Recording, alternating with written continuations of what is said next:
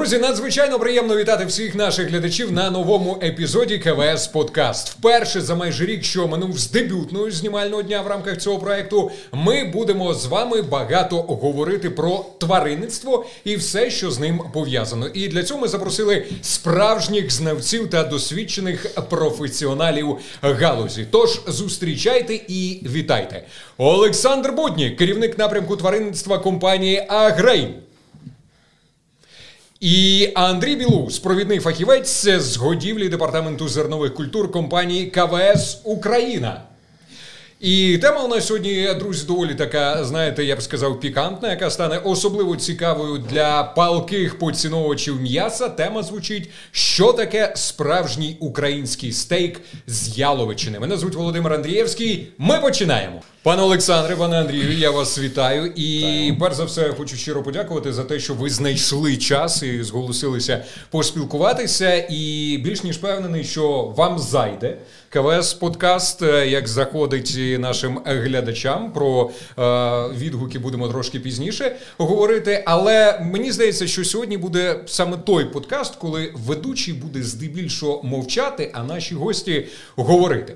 Пане Олександре, до вас перш за все, наскільки мені відомо, група компаній Агрейн займається вирощуванням і зберіганням зернових і олійних культур, а також тваринництвом. Також тваринництвом ви займаєтесь, власне, управляєте тваринництвом. Ви поправте мене, якщо я помиляюся. Детальніше хочеться про бізнес почути, детальніше е, хочеться про напрями тваринництва почути. Дивіться, да, група компанії Грейн займається сільським господарством. Це і тваринництво і рослинництво. Рослинництво представлено в більших межах. Да? Це близько 100 тисяч гектарів землі по всій Україні, від Одещини, півдня України до Чернігівщини, півночі України. І е, реально це, це вам доводиться їздити все? Так, да, маємо таку відстань. Да. То, скажімо так, землі в нас від. Чарівної нашої Бесарабії, uh-huh. мало відомо, але на сьогодні вже вона більш відома стала. Да? До, скажімо так, Гремяча. Якщо поглянути на карту, то це дві най, найпівні, найпівденніша і найпівнішіша точка. Ну, Криму зараз немає, трохи ще треба почекати. Але, от, скажімо так, найпівденніша поки без Криму. Тваринництво було от таким насліддям з Радянського Союзу, саме велика рогата худоба, тому що mm-hmm. займаємося ми як великорогатою худобою, так і свинарством. На півдні в нас є свинарство, е, це велике підприємство Агропрайм Холдинг, це окремі юридичні особи, знову ж таки, які входять в групу компаній. На, е, скажімо так, сході України, Харківщина це ТОВ «Агросет» невелике підприємство кількістю до 400 голів дійного, загальною кількістю до 1000 голів. Це молочне підприємство, виробляємо молоко. На Черкащині, Черкащина, я кажу, але це ближче до Умані. Да? Це, скажімо, південніше Черкащини, все-таки. Це також невелике господарство, близько 300 до дійних корів і загальне поголів'я до 700. І Чернігівщина це те, е, про що ми саме будемо розмовляти. да? Стейки. Да? Це м'ясний напрямок продуктивності, це таке дітище агрейна. Е, яке має е, єдине в Україні господарство, яке має сім порід м'ясного напрямку продуктивності. Так, ми єдині в Україні, хто займається саме семи породами в одному господарстві. Скільки голів нараховується? На сьогоднішній день близько п'яти тисяч голів. Зараз ну точно не можу сказати, тому що зараз почався період отелів, да, і ми кожного дня збільшуємо кількість поголів'я, але близько 5 тисяч. В середньому в рік річне, середньорічне поголів'я там 4200 голів. Да? Це середньорічне, там від 3500 до 5 тисяч. Народилися, реалізувалися, тобто це все відбувається так. Взагалі, е, це звичайні ферми, перероблені з звичайних молочних, з нас, з нашого того совка, який був утримання безприв'язне, Випас. Тобто не в не в усіх регіонах ферми, які залишилися там, розтягли на блоки, розтягли на шифер. Ні, ні, ми, е, Дехто модернізував. їх. Ми втримали. Це не, не можна назвати модернізацією. Це була зміна. Да? Наприклад, uh тобто ми просто зробили з молочної ферми м'ясотоварну ферму. Тобто прибрали обладнання, зробили е, загородки і зробили сарай, приміщення. Але знову ж таки, ці приміщення для утримання м'ясної худоби це тільки на період там, до 6 місяців в рік, навіть 5 місяців в рік. Тому що весь інший час час тваринки проводять на волі, на випасах Чернігівщини, на заливних луках, болотах. Андрій у нас був бачив це все. Да? Тобто це вільний вигул. Назвати це 100% органік, на жаль, не можна, так? тому що ми все-таки не є органічними виробниками. Е, тваринний силос, який ми з'їдаємо і вирощуємо на землях, він не органічний. А якщо брати модель Вільного вигулу, так. 90% вільного вигулу мають наші тварини. Вони собі гуляють, тихенько там розслабляються і всі інші. Ну, пан Олександр сказав про свинарство. Зокрема, друзі, ми обов'язково про свинарство поговоримо в наших наступних випусках. І, власне, якщо вам цікава ця тема, обов'язково підпишіться на КВС Подкаст і натисніть дзвіночок, щоб одразу до вас приходило сповіщення, коли новий епізод КВС Подкаст з'явиться. Тож підписуйтесь обов'язково. Пане Олександре, ви про Чернігівщину сказали. Я знаю Чернігівщина, Харківщина.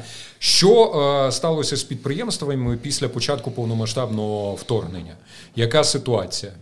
Ми, Ми були в кругових окупаціях, скажімо так. На наші господарства, саме на тваринництво, е, нога орків не ступала. Тобто ми, скажімо так, вижили дуже круто. Навіть Харківщина. На на Харківщині наша ферма знаходиться, ну, якщо по прямій, в 7 кілометрах від Балаклеї. Тому, скажімо так, нас врятувала природна річка, яка там є, Сіверський Дінець. Е, вони не перейшли цю річку, ну не тільки річка, звичайно наші Збройні Сили України цьому завадили. І ми були ну, в такому важкому стані на Харківщині, скажімо так. Персоналу не було, люди в окупації, були нюанси. Але все добре, ми вціліли, і ми стали, скажімо, піднялися з колін і стали на ноги. На Чернігівщині це було. Легше це були кругові окупації, саме місто Ніжин, е, всім відоме, да, яке там е, тримало оборону. І господарство знаходиться в 12 кілометрах від міста Ніжин.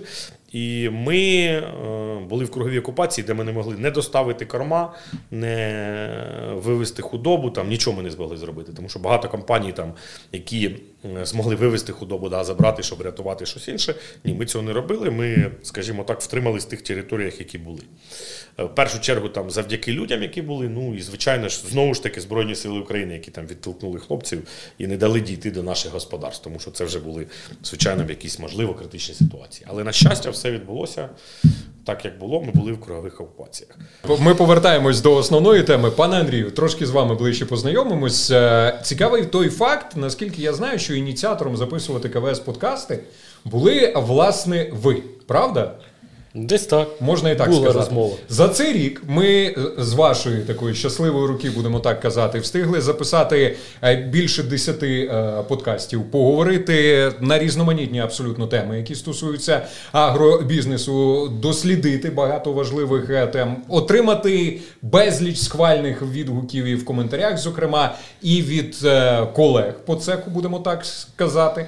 І нарешті приємно, що після знаєте стількох подкастів ви ж знайшли час до нас е, завітати, наважились до нас е, завітати.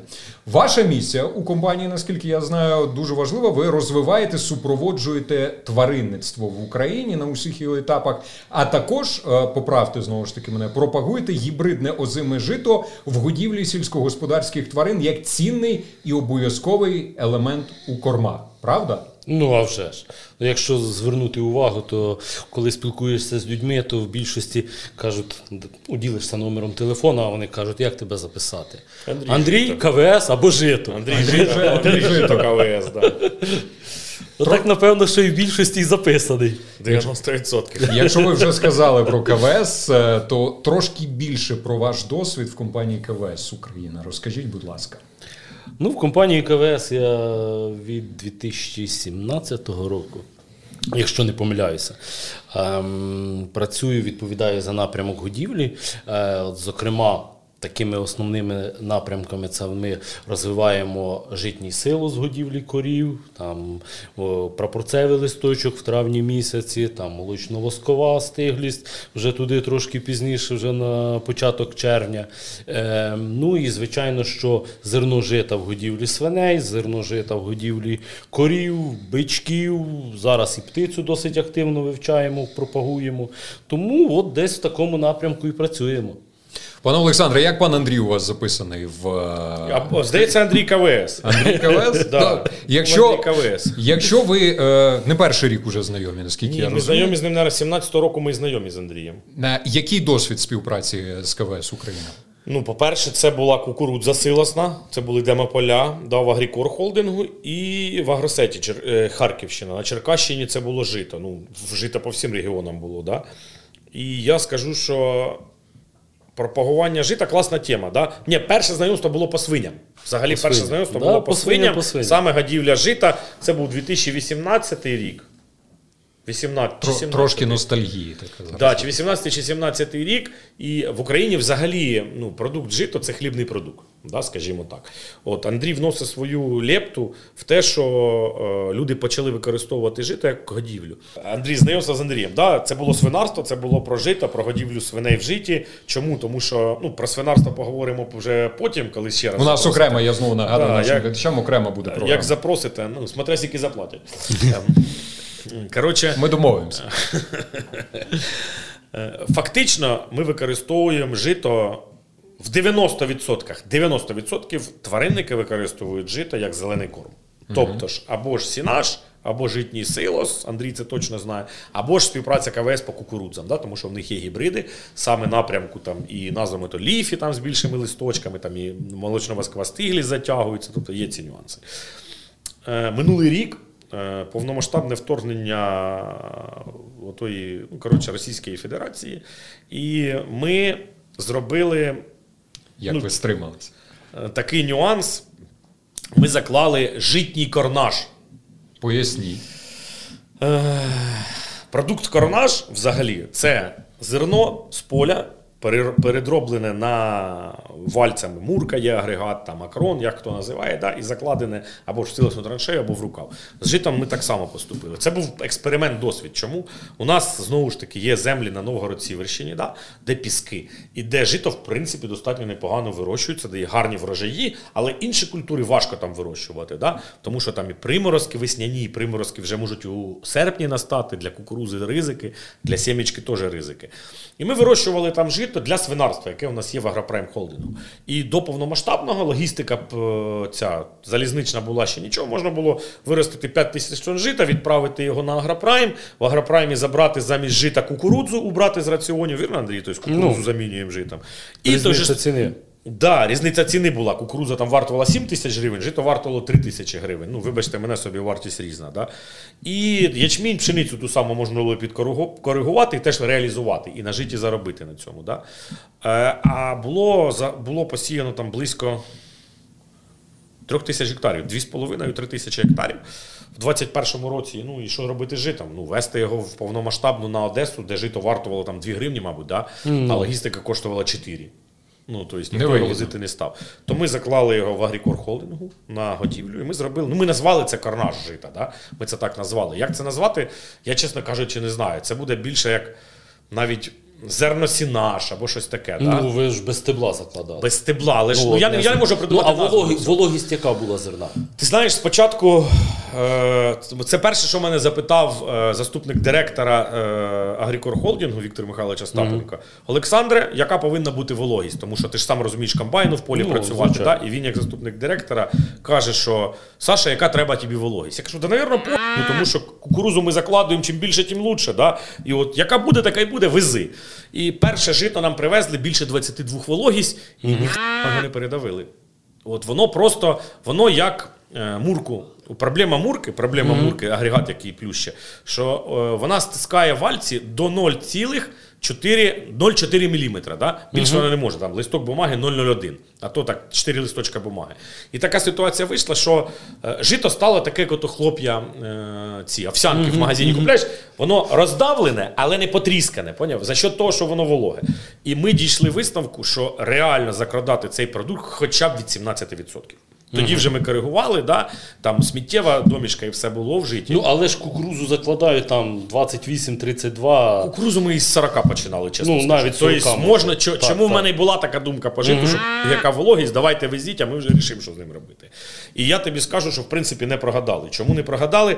Перше, е, ті рукава, які ми закладали в вологіші, період зберігання в них був близько 6 місяців, але все одно був і консервант біологічний, і рукава були герметичні, але все одно з'являлась червона пліснява. І я думаю, ця червона пліснява... PH яке було? Ну, Міряли, не скажу. Це було не це було більш лужне середовище, я тобі так скажу. Тобто це не було кисле, це було більш лужне середовище. Я от думаю, що, скоріш за все, оце була проблема саме, саме вологості. Да? Тому що теж жито. Ну, втрата була мінімальна, там ну 3%. Тобто, якщо е, звичайно 0,2%, то ми 3% втратили. Але все одно воно було і було цікаво чому. А сухіше жито, там, яке ми на Борзнянщині вже другий етап закладали жито, логістика ближче була, і там теж є в нас тваринництво, саме маточне тваринництво, далі розповім. Е, То там зберігання було набагато краще. Набагато краще, сухіше, Коли більш подрібнювалось краще, да, і було все. Ну, Ну воно його не розколювало, отак такими, Розколювало. такими робило. Розку... І де Це розколювало, де розколювало. У мене, мене є фотографії, я тобі потім покажу. У мене є з того моменту заготовки фотографії, збереглися, да? і дуже класний продукт вийшов. Тому, я, тому що я зараз розказую людям в Україні, да? що жито, всі звикли жито знову ж таки. Ти його популяризував як зелений корм, ти його популяризував як зернокорм, зерносіна, що давайте колосочка діждемося. Да? В Агрікорі ми теж закладали в 2019 році. Е, скажімо так, ми хотіли зібрати максимально, максимальну масу да, зелену з поля. І більше 17-18 тонн з гектара зеленого жита ми не збирали. Ну, це гарні результати. Да? А, і ми діждались колоска. Ми діждались колоска, і ми діждались колоска молочної стиглості. Ми зібрали 32 тонни з гектара. Здається, 32, може там. Ну це десь був так початок червня. Та це, мабуть, вже середина червня. Середина. Це був, але, але знову ж таки зауважу, що е, чекати молочної стиглості на житі потрібно дуже увага, уважно з регіональністю, тому що це була Чернігівщина і пісок. Це був пісок. Якщо ми візьмемо на чорноземі, воно висохне просто-напросто. Я думаю, що воно буде вже сухим у цей період. Це ви 32 тони взяли на піску? Да. Там навоз був. Там, крім добрив, був пісок. Це був експеримент. Не, Ну, непоганий, як? непоганий Це не мальдівський експеримент. пісок. У нас є землі з мальдівським піском. Ми його називаємо мальдівський, да? так приходиш на поле, роззуваєшся і ноги, знаєш, так закриваєш очі, включаєш на телефоні собі так море, і ти, а, я на Мальдівах. Зна, знаєте, е, той випадок, коли наших експертів і зупиняти не потрібно, все, все по справі, все конкретно. Але все ж таки е, пропоную поверсну, повернутися до, До м'яса, да? до, до м'яса. Все ж таки, що потрібно, щоб м'ясне скотарство функціонувало в Україні, ефективно функціонувало. Давайте з любові починаємо. Я скажу так: для того, щоб тваринництво в Україні розвивалося, йому не потрібно заважати. Моя особиста думка, яку я підтримую, яку підтримує дуже багато моїх колег в Україні, це найпростіша, яка була в тому ж совку Радянському Союзі. У мене є 100 корів. У держави є державні землі, за які ми платимо оренду, да, державні землі. Будь ласка, перше, дайте мені першочергово в моєму районі чи області взяти в оренду цю землю. І друге, дайте мені кредит на 5 років не платити за цю землю, бо я маю 100 корів. Да, якусь там цифру визначити 10, 20, 50 гектарів. Це законопроект є, він зареєстрований. І питання в тому, що першочергово, якщо нам цю землю дадуть, не просто так. За те, що ми розвиватимемо тваринництво, холдинги. Знову ж таки, буде зацікавленістю власників вкладати в тваринництво, розвивати тваринництво. Я не кажу тільки за корів. Корови, свині, курі давайте. Ну там таке от мається на увазі. На умовну голову. Да, якусь там на корову там гектар, на Ну. свиню 0,02 гектари, на птичку там 0,02 0,02 гектари. Да, там, от, умовно так. І все. Для того, щоб мало сенс розвивати тваринництво. Грошима сюди не заманиш. Ну, на жаль. То Чому? Тому що цей бізнес. Я говорю саме за м'ясний бізнес. Він ну, довгограючий такий. Да? Ти сьогодні купив корову, через два роки ти продав тільки бичка. А для того, щоб це стало бізнесом, це має пройти від 3 до 7 років.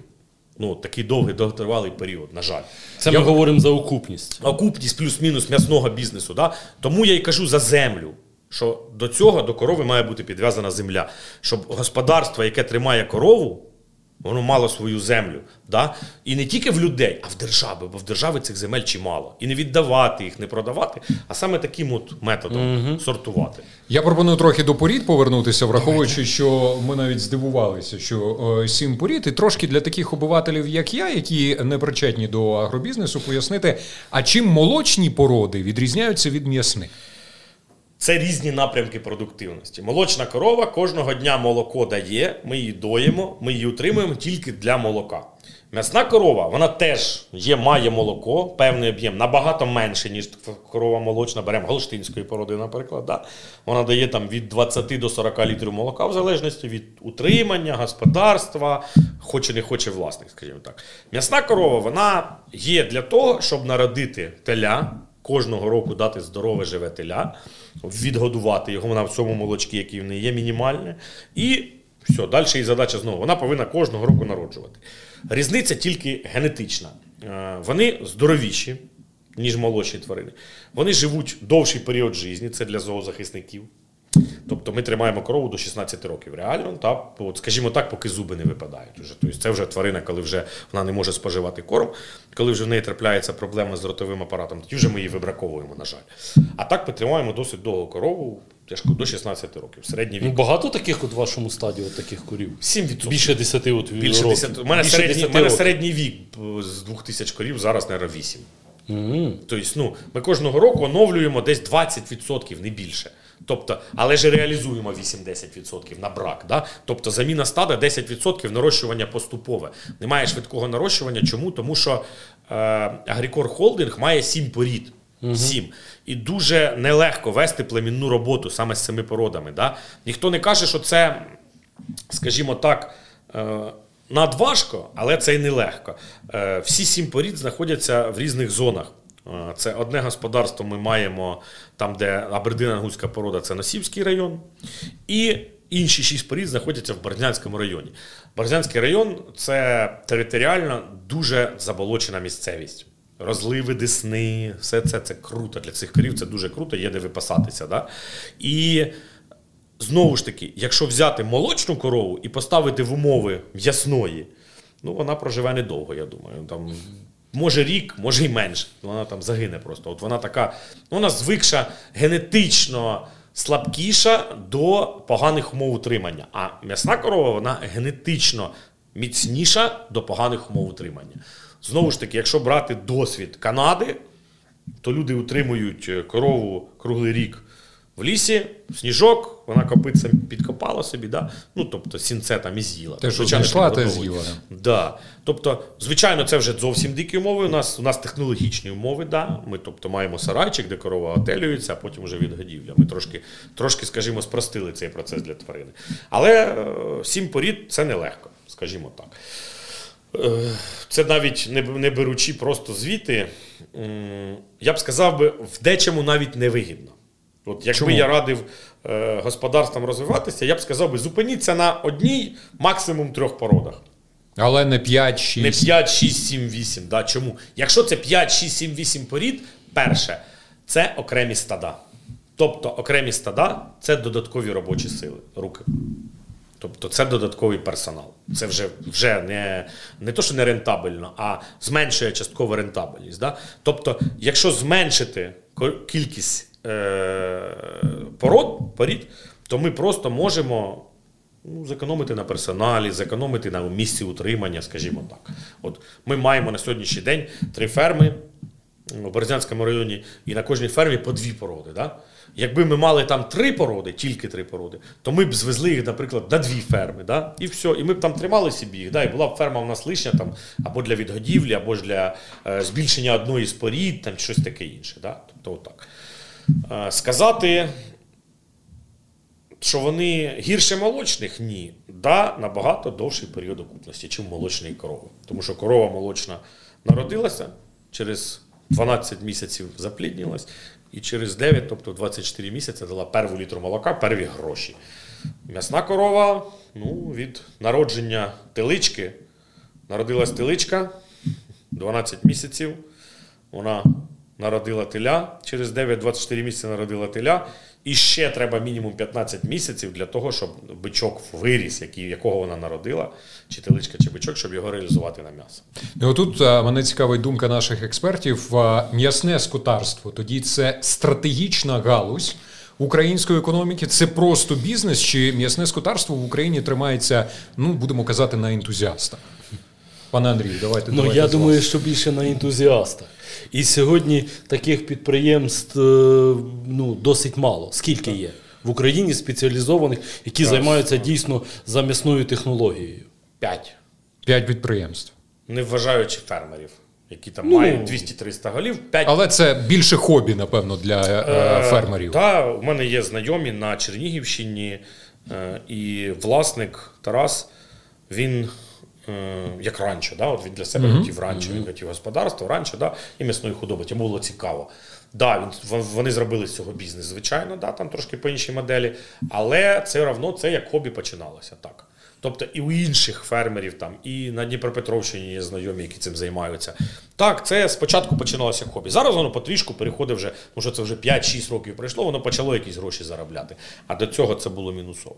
Сказати на 100%, що це чистий ентузіазм, я не можу. Да? Ну, 50-50, скажімо Ну так. тобто прибуток воно приносить. Воно може приносити. Через Давайте деякий називемо час. так. Воно може давати прибуток. Може давати прибуток. Воно не дає прибуток, а може давати прибуток. В сьогоднішніх умовах переб'ю. Що краще, м'ясне чи молочне скотарство? Е, Я тваринник. Так. Да?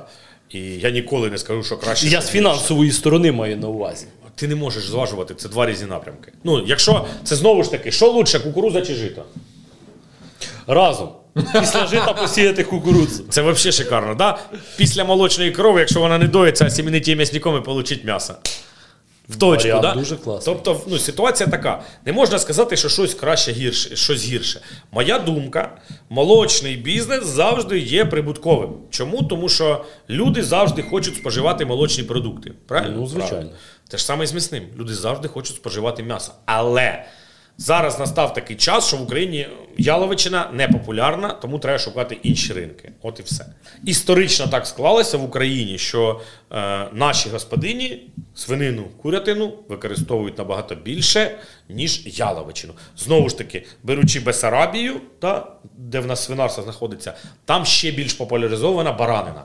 Але ж знову ж таки не яловичина.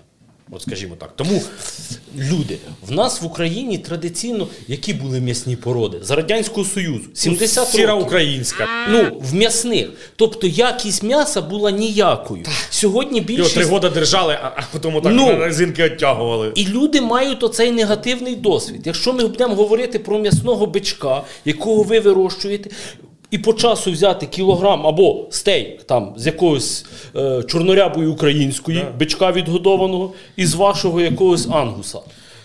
Який по часу буде швидше приготовлений? Який буде що смачніший? Звісно, що сангуса, да. Але питання, питання в тому реалії України. Ага. Реалії України відбій повітряної тривоги. Ура! Виходимо з погріба. Е, дивись, питання в чому? Питання не тільки сіра українська і все інше. Е, практично. Люди прак- досвіду не мали, якісної яловичини Це само собою. Але навіщо в селі тримали бичка? здати. Не Правильно. з'їсти. Дитину в школу вдягнути, Так. купити машину, купити воза для коняки. Так і дехто зараз свині теж аналогічно тримає. Ну, Ковьор на стіну. Да, все одно, все одно в селі. От, блін, от як не вчи, на Чернігівщині в мене є, е, скажімо так, друг, товариш і сотрудник Іван Петрович. Він завжди держить дві свині. Я кажу, Іван Петрович, продайте одну свиню по 150 гривень живок. Він, Та ти що, а що я їсти буду? Так от я дві. А я дві з'їм.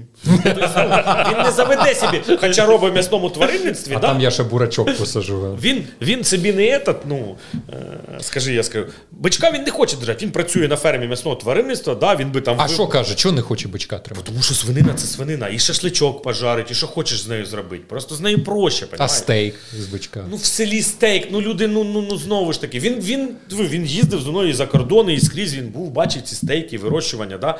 і, і куштували ми ці стейки. Але борщ з ребром, з часником і з таким стаканом граньоним найкращий все одно. Тобто, ну не можна сказати. Тому от те, що, те, що ти кажеш, да, що вирощували туге і все інше. А друге питання, що їли цього бичка тільки ті. Люди, які ну, не мали свиню за що купити. Да, була корівка, яка родила бичка, то там різали його на м'ясо. Знову ж таки, ті, хто мав якийсь там достаток, вони купували свинину знову ж таки. А друге питання: бичка продавали, щоб купити дитині в школу сумку, рюкзак, ручку і пішло, пішло, пішло. Друзі, якщо ми вже заговорили про стейки, трохи е, давайте докладніше зупинимось, де в Україні, в яких закладах, можливо, е, чи в яких магазинах можна придбати стейки е, з ваших бичків. На сьогодні, на жаль, ні. Ми не Тільки до вас звертатися напряму. Е, Дивіться, питання в чому? Питання в тому, ми працювали з Гудвайном два роки, майже два з половиною роки ми працювали з Гудвайном. Це було в 2015-2018 роках, здається, в цей період. Да? Чому не пішло далі? Е, Ми, вони вибирали у нас тварин, Забирали, різали собі, там вибирали стейки і все інше. Чому не пішло? Да? Стейки клас, бізнес класний, стейки класні. Да? Ми вирощували м'ясо на стейки. Вони, е, у них там Наташа, керівник, керівник, я не знаю, як Наташа. Вона вибирала тваринку, каже, хочу там на кукурузі, щоб в мене стейк був. Все, ми поставили, 90 днів погодували кукурузкою, м'ясо там більш жирніше. Хочу на ячмені. Там, да? Ми купляли ячмінь, або вона нам купляла ячмінь. Там, Ми зробили і стейк за 90 день ячміни. Орієнтовані. Ну, щось, щось типу такого було. Да? По-перше, це були невеличкі партії. Да? Це було там 10 голів, 15, 20 голів. Да? По-друге, е, це невигідно самим виробникам, продажникам Гудвайну невигідно купувати бичка. Йому вигідно купувати стейки. Поясню чому. З бичка в 600 кг стейкового м'яса близько 20%. Тобто залишається. Е, 80 Ну, це, напевно, що від тушки. Ну, від ні. Ну, навіть 600 кілограмів, 20, ну, з тушки 600 кілограмового бичка буде, грубо кажучи, 400-450 кілограмів mm. тушка. Да? І от цієї тушки буде скільки, грубо кажучи? Ну, 80 кілограмів стейкового м'яса. Стейкового. Після того, як я виріжу з цієї тушки стейкове м'ясо, цю тушку можна назвати сміттям. Ну, сміттям в плані або для ковбаси, або ж для прилавку магазини ну не сильно положиш, бо воно буде там відрізане, там, тому що різні стейки, там і ковбой, і е, рібай, і міньйон. Тобто з різних частин тіла вирізається, обрізається так, як мені треба для стейку. Бо цей кусок м'яса вартує тисячу гривень, а ребро вартує 150 гривень за кілограм. І, на жаль, оце стейкове м'ясо на той час воно не окупало всю вартість тушки бичка. Да? На сьогоднішній день, ну, в принципі, ситуація теж не дуже змінилася. Да? Друге питання: для того, щоб мати свій стейк, потрібно кудись дівати оце м'ясо оброблене. Да? Тобто в тебе має бути свій переробний цех або ж гудвайна магазин, де буде продаватись яловичина. Тобто, ну, зараз у них більш-менш пішло. Але, Але принаймні в супермаркетах я зараз е, періодично, то що там періодично, постійно є е, полиці, де можна в вакуумній упаковці mm-hmm. з приправками придбати yeah. стейки і безпосередньо там прийти додому та, і одразу засмажити. Так, да, є така тема. Якщо не помиляюся, там без реклами, без нічого, це е, МХП реалізує їм бичка. І здається, якщо я не помиляюсь, то це їхня торгова марка. Але знову ж таки, е, сказати, що воно воно українське, да, це дійсно українське м'ясо. Е, і багато хто в Україні популяризує е, саме яловичину через стейки. Да? Я всім кажу, що яловичина це не тільки стейки.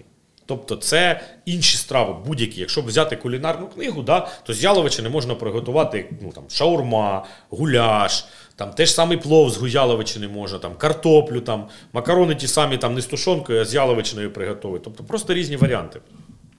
І сказати, що це тільки стейкове м'ясо, яловичина, ну не можна так. Просто ми е, в Україні звикли, бичок, вау, м'ясо яловичина це вже стейк, я хочу там рібай. Тобто, ну я, наприклад, рібай не дуже полюбляю. Я полюбляю, наприклад, філе міньйон або той самий ковбой стейк. От він мені більш такий смачний. Не знаю, я люблю, щоб в міньйоні кісточки не було, там наоборот кісточка була, от якось так. І ну, ну не можна сказати, що хтось буде їсти стейк, а хтось ні. От, от так. Ну, але взагалі, от в Україні на сьогоднішній день існує нормально розвинутий ринок яловичини. От проблем з реалізацією продукції немає. Якщо брати ринок України на сьогоднішній день, його немає. Саме по бичку, по mm-hmm. стейковому м'ясу. Да?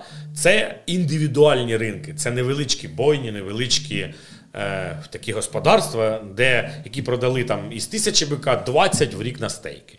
Тобто немає от реклами. Популяризації. Да? Да. Ну, Я не можу це назвати популяризацією, тому що це.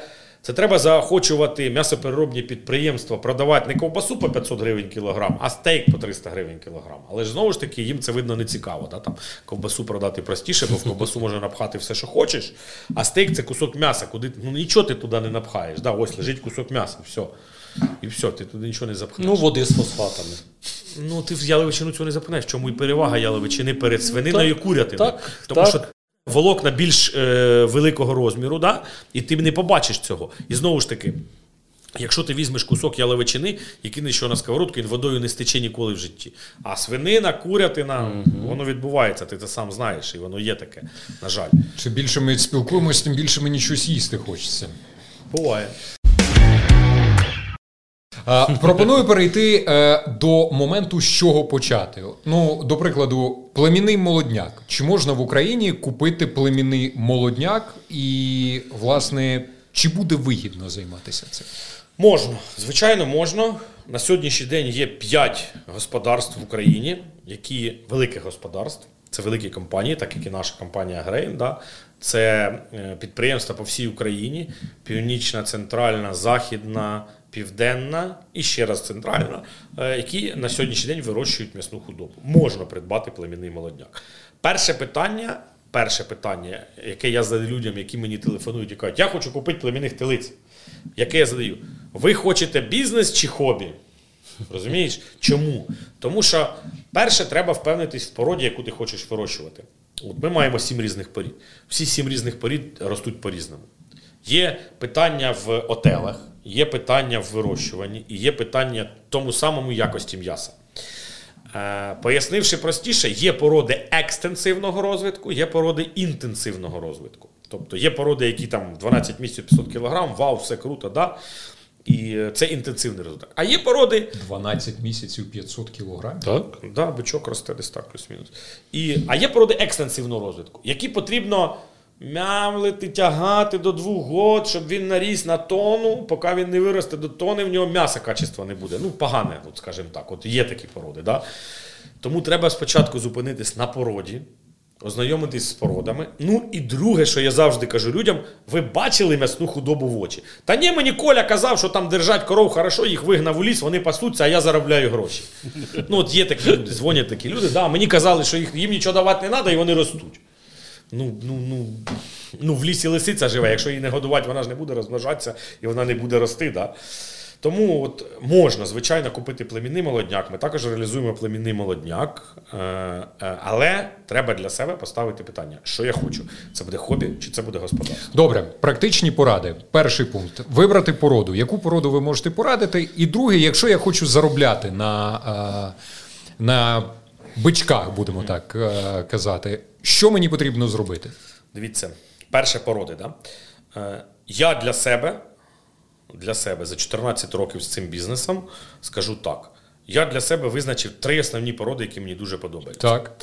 Перша це Бердин Ангус, всім відома, да? швидко стигла порода. Друга поліська м'ясна, це українська порода. Або ж ми називаємо її українське шаролє. І третя порода це сементальська м'ясна, але вона схрещена, комбінована порода. Це не чистий сементал м'ясного напрямку продуктивності. Це три основні породи, на яких я зупиняю свою увагу. Далі йдуть для мене, це перші три позиції. Да? Далі для мене йде це південна м'ясна, і до неї ж на четвертому місці це Волинська м'ясна. Це дві схожі породи за собою: одна з півдня України, одна з заходу України. Е, І вже на нижчих містах це лімузіни, шаролє, п'ємонтези, бельгійські блакитні. Чому? Бо вони важкі в розведенні. Да? Вони бізнес приносять класний, але вони дуже розвиваються важко. Це породи, яким потрібен гарний догляд, гарні приміщення. Там, Ну ну, ну, ну просто супер. Да? От якось так. А, прибутки, ну, отримати прибутки з м'ясного скотарства достатньо нелегко. Ну, тобто, треба налаштуватися нашим глядачам і слухачам, які хочуть розвивати е, цю частину свого життя і налаштуватися на 5-7 років. Правильно я розумію? Мінімум 5. Чому Мінімум 5, 5 цикл? Тобто, е, знову ж таки, що ви придбаєте? Якщо якщо люди хочуть е, стартанути самі, не не вклавши небагато грошей, звичайно, купити теличку, яка буде дешевше. Можна купити нетеля, тобто тільну тварину. так? Яка буквально через там, 5 місяців дасть тобі потомство.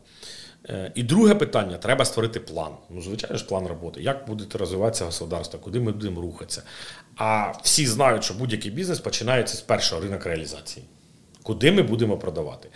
Якщо це буде невеличке господарство і це буде 20-30 бичків на рік, то це тільки українські переробні господарства. Ви продаєте українським переробним господарствам? Е, в основному ні. ні. В основному це експорт або ж прямий, або ж через когось, скажімо так.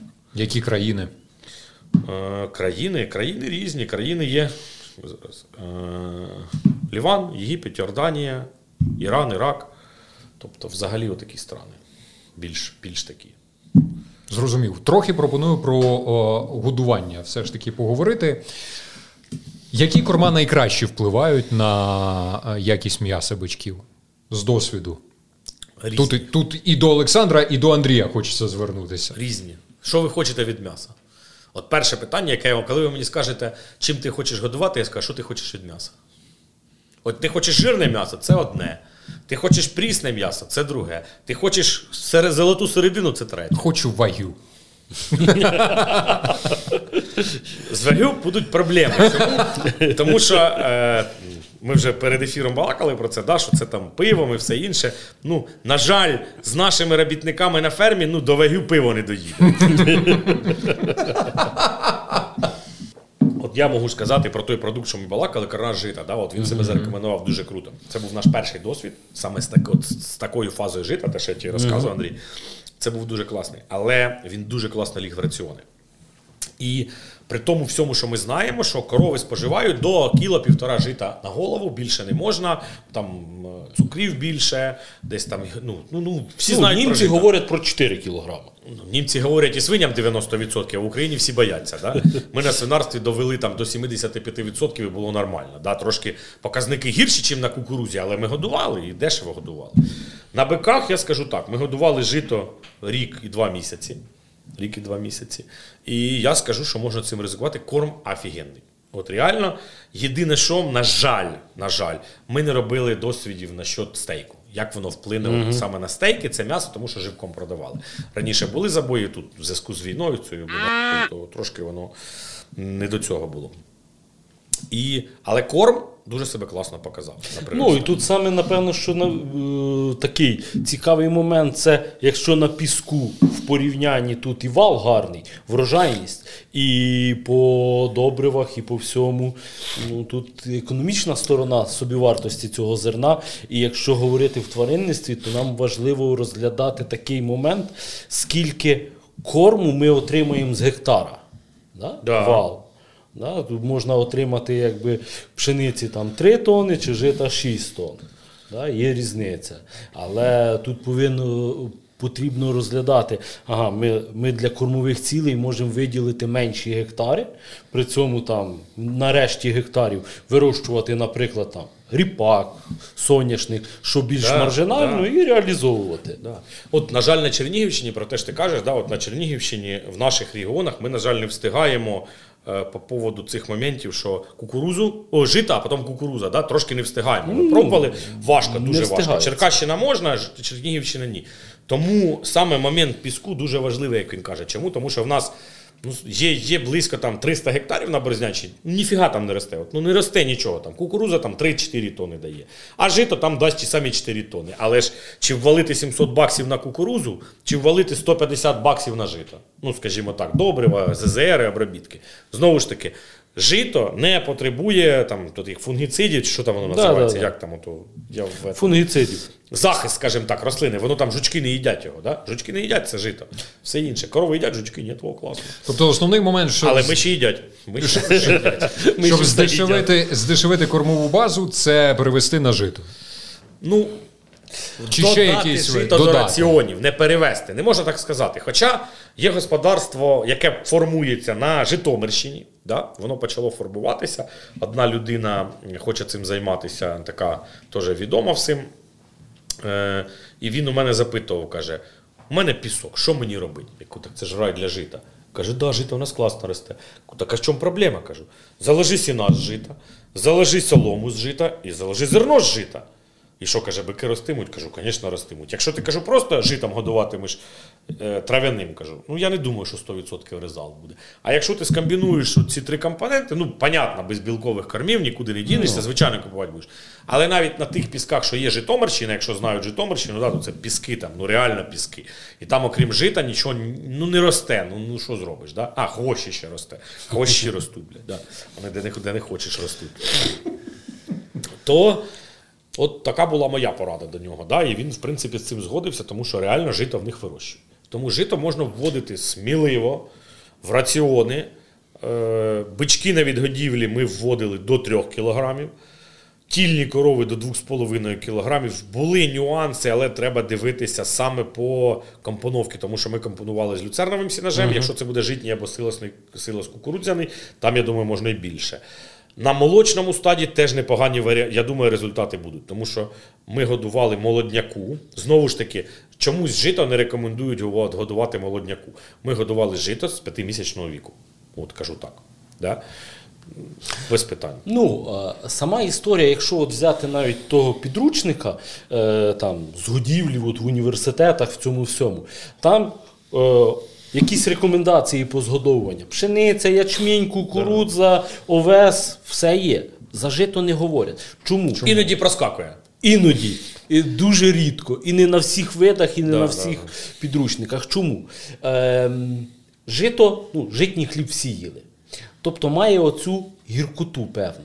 І тварини з таким кормом гірше поїдають весь монокорм, скажімо Ну, так. тварини е, більш чутливий язик, да, і ротова порожнина, і вона відчуває цю грикоту сильніше. Так.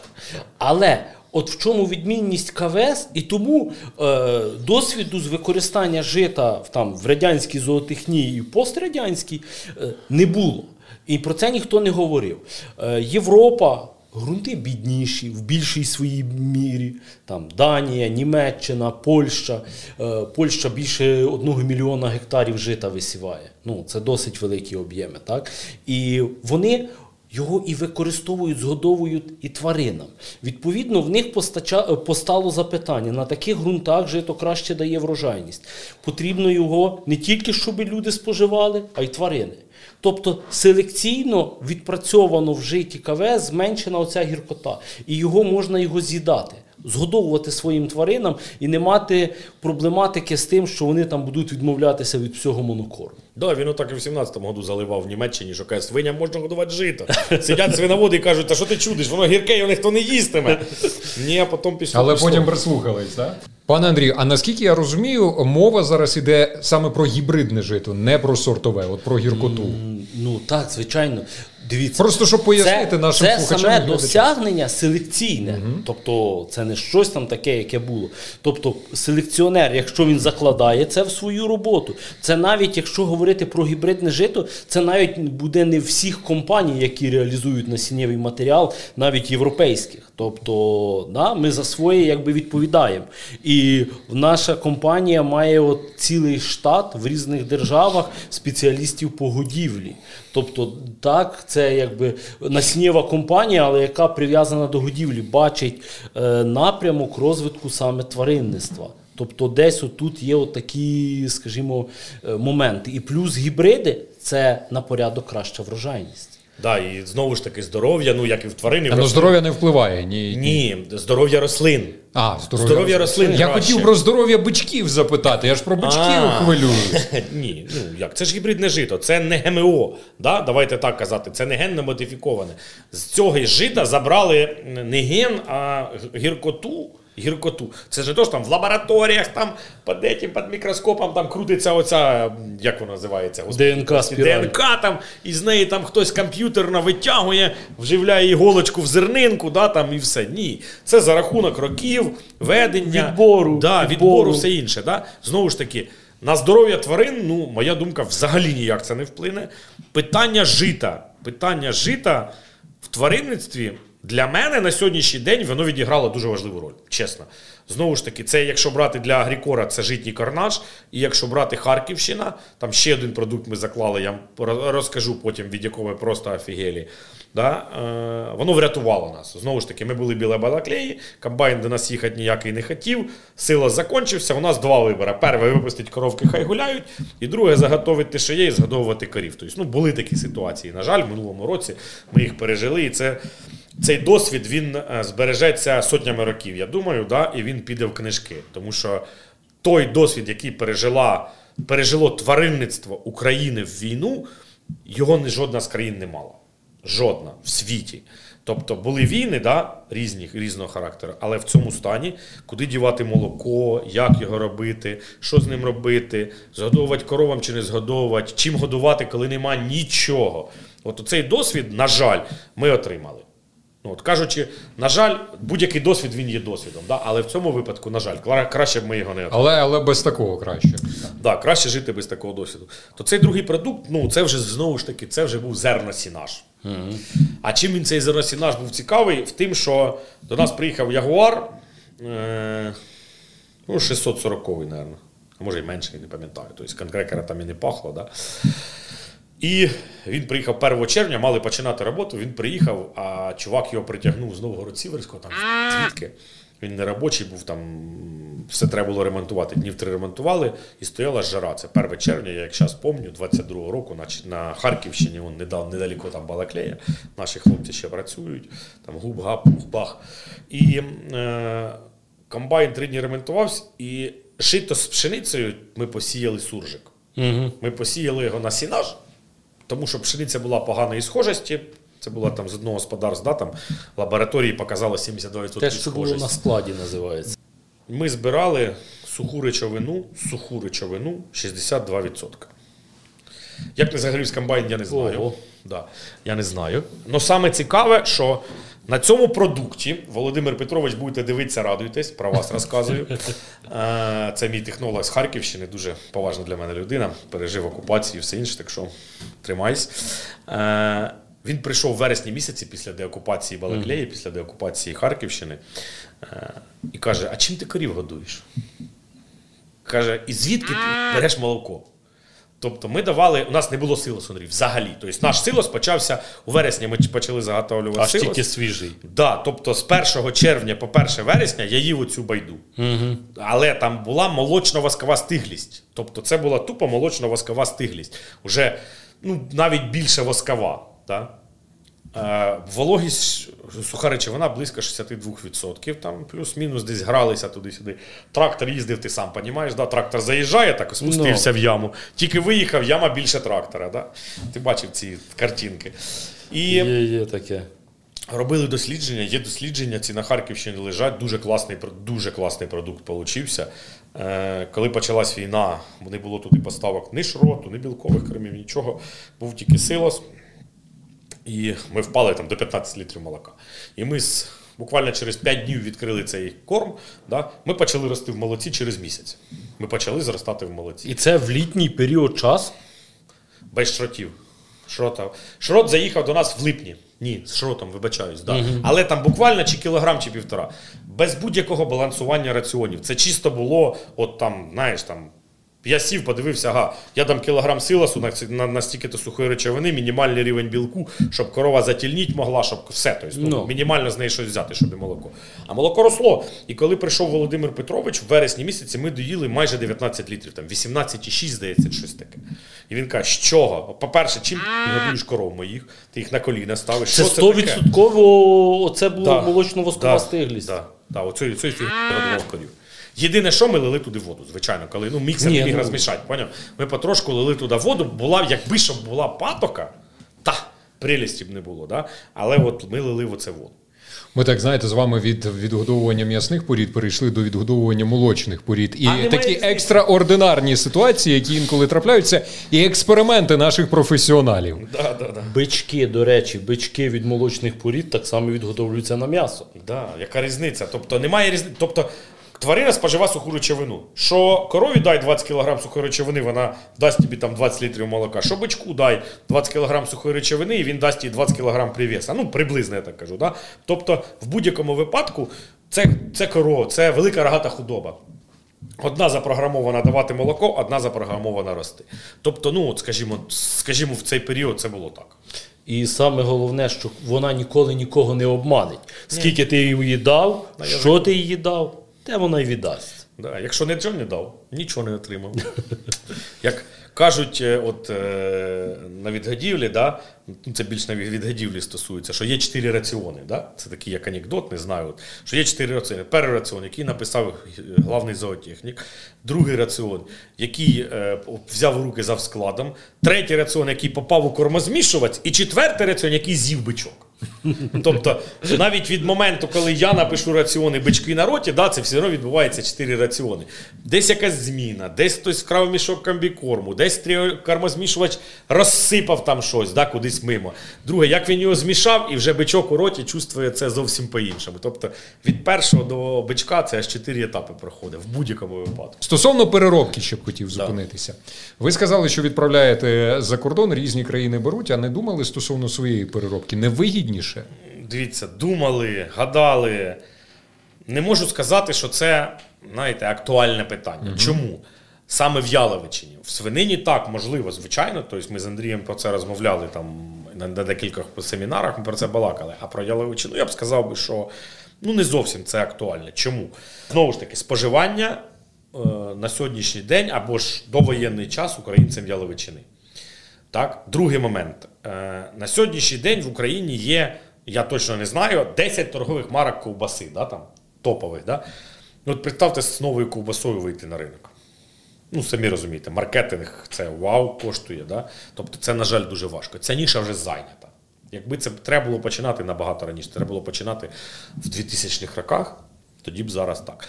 Я не кажу, що це невигідно, але питання в тому, що е, продати живого бика з ферми це більш вигідно, чим реалізувати потім продукцію, тому що можуть бути проблеми з продукцією, саме з реалізацією. Да?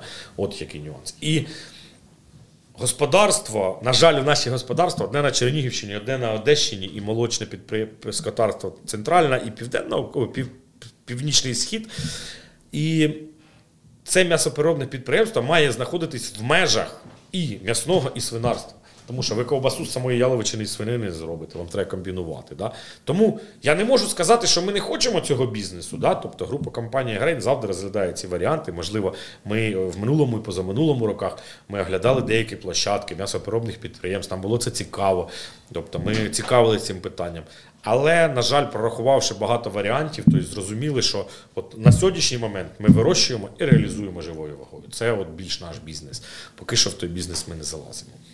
Ну так, знаєте, після е, того, як ми практично всі теми обговорили, е, вже напевно так виходимо на фінішну пряму і е, під, пропоную підсумувати взагалі нашу розмову. Що потрібно зробити, зокрема, і ентузіастам, і державі для того, щоб відгодівля биків в Україні розвивалася? Думаю, що тут основне питання відсутність ринку. Кому ми продамо? Якщо буде споживач, якщо буде популяризоване оця яловичина в Україні, ми можемо говорити так: е, так, Україні розвивати це якби. Популяризувати цей ринок це якби е, такий пролонгований час, і з цим потрібно працювати, але при цьому розвивати е, інші напрямки. Але в чому більше користь? Продати живою твариною чи продати тушкою? Розібраною, як кажуть, каркас на запчастини розібрати і його продати. І коли будуть бачити, по якій фіксованій ціні, плюс-мінус на щось орієнтуватися, що це не тільки внутрішній спекулятивний ринок. От тоді будуть люди розвивати впевненість в завтрашньому дні. Що потрібно аграрії? Впевненість в завтрашньому дні. Ну, це як на мене.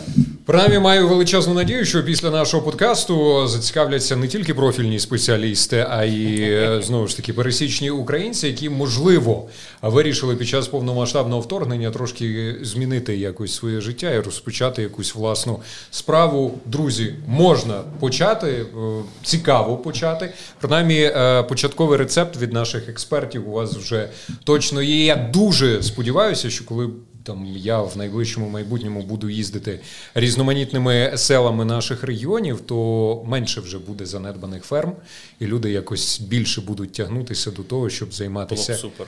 Було б дуже супер займатися і молочним виробництвом, виробництвом м'яса. Принаймні, я на це дуже і дуже сподіваюся. Це окрема тема для розмови, це окрема тема для подкасту. Да, Сільське господарство в приватному секторі, яке знищене на сьогодні яке знову ж таки, якщо це стосується молочного тваринництва, тому що у нас є молочне тваринництво, і ціна на фермі 15 гривень, а ціна в селі 8-9. Да. Е, я не кажу, що сільське молоко там набагато гірше. Просто людям так колись хтось сказав, у вас погане молоко, тому ми покупають по гривні. Да, да. Все. Тобто це зовсім окрема тема, зовсім дуже важке питання, як на мою думку. Це питання ціни, розвитку і все інше. А друге питання не хочуть. На жаль, в селі на сьогодні не хочуть тримати не корову, не свиню, не курицю навіть. І якщо я особисто вважав, що це повномасштабне вторгнення в Україну Російської Федерації, і воно фактично змусить людей переїхати в села.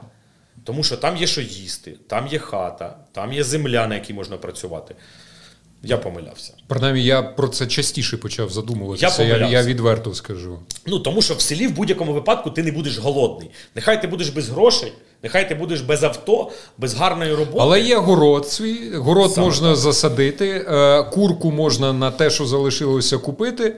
Е, Питання інше, що немає досвіду, як вирощувати, але при цьому є сусіди, які можуть пояснити і можуть допомогти, бо в селі завжди радо зустрічають і завжди йдуть на зустріч. Але, на жаль, ну може із всіх, кого я знаю, там якісь 2-3% людей переїхали в село або селище, да, де є якась городина і працювати. Не хочуть, просто не хочуть працювати на землі люди. От якось так. Можливо, ситуація зміниться. Принаймні, Я б, хочеться. я б хотів би, щоб ситуація хочеться в це змінилася, вірити. щоб люди пішли в село, щоб люди жили в селі, працювали в місті. Да? Тому що ну, це, це реально так, Андрій. Ну, от якщо взяти, да, я скажу так: на сьогоднішній день, сьогоднішній день з села топ-менеджерів або інших людей, ну, із 100% всіх компаній, якщо взяти, то це відсотків 15. Да? І люди на це дивляться, знаєте, таким чином, що от, а я з села, я там нічого не доб'юся, я все время там на фермі коров даю і все інше. Ну, це від шкода- шкода, що так налаштовується. А треба зробити інше. Треба зробити, щоб ці топ-менеджери з города поїхали в село. Да, щоб вони щось відновили. Дуже класний серіал був е, Голова, да, здається, на новому каналі. Да, голова, по-моєму, називався. Да? Дуже класно показано було, що там з універа чувака закинули якесь село. В село, да. Да, от тут дуже круто було, да? І щось людина змінила там. Оце було б круто, щоб ці топ-менеджери поїхали в села, щоб відновили оці. Я не кажу там колгоспи, да? але люди займаються фермерством на сьогоднішній день тільки з землею. Ніхто, нікому не цікаво тваринництво.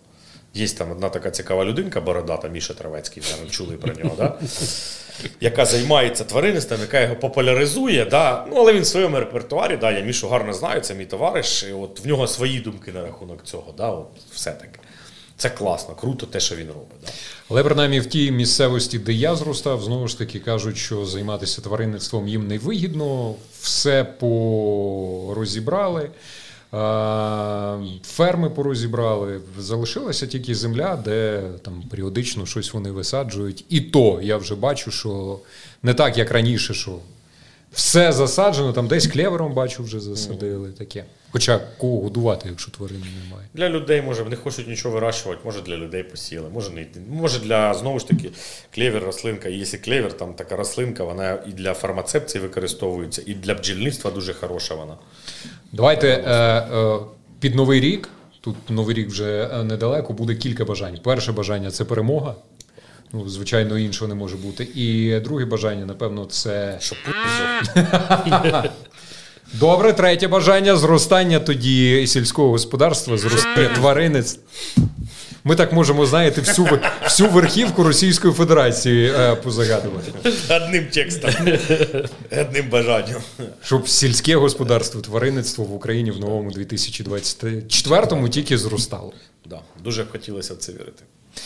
Друзі, а взагалі 2023 поступово завершується, і варто відзначити, що це був ще один рік важкий повномасштабного вторгнення Російської Федерації в Україну. Було багато страждань, було багато обстрілів, але незважаючи на це, ми продовжуємо дякувати Збройним силам України.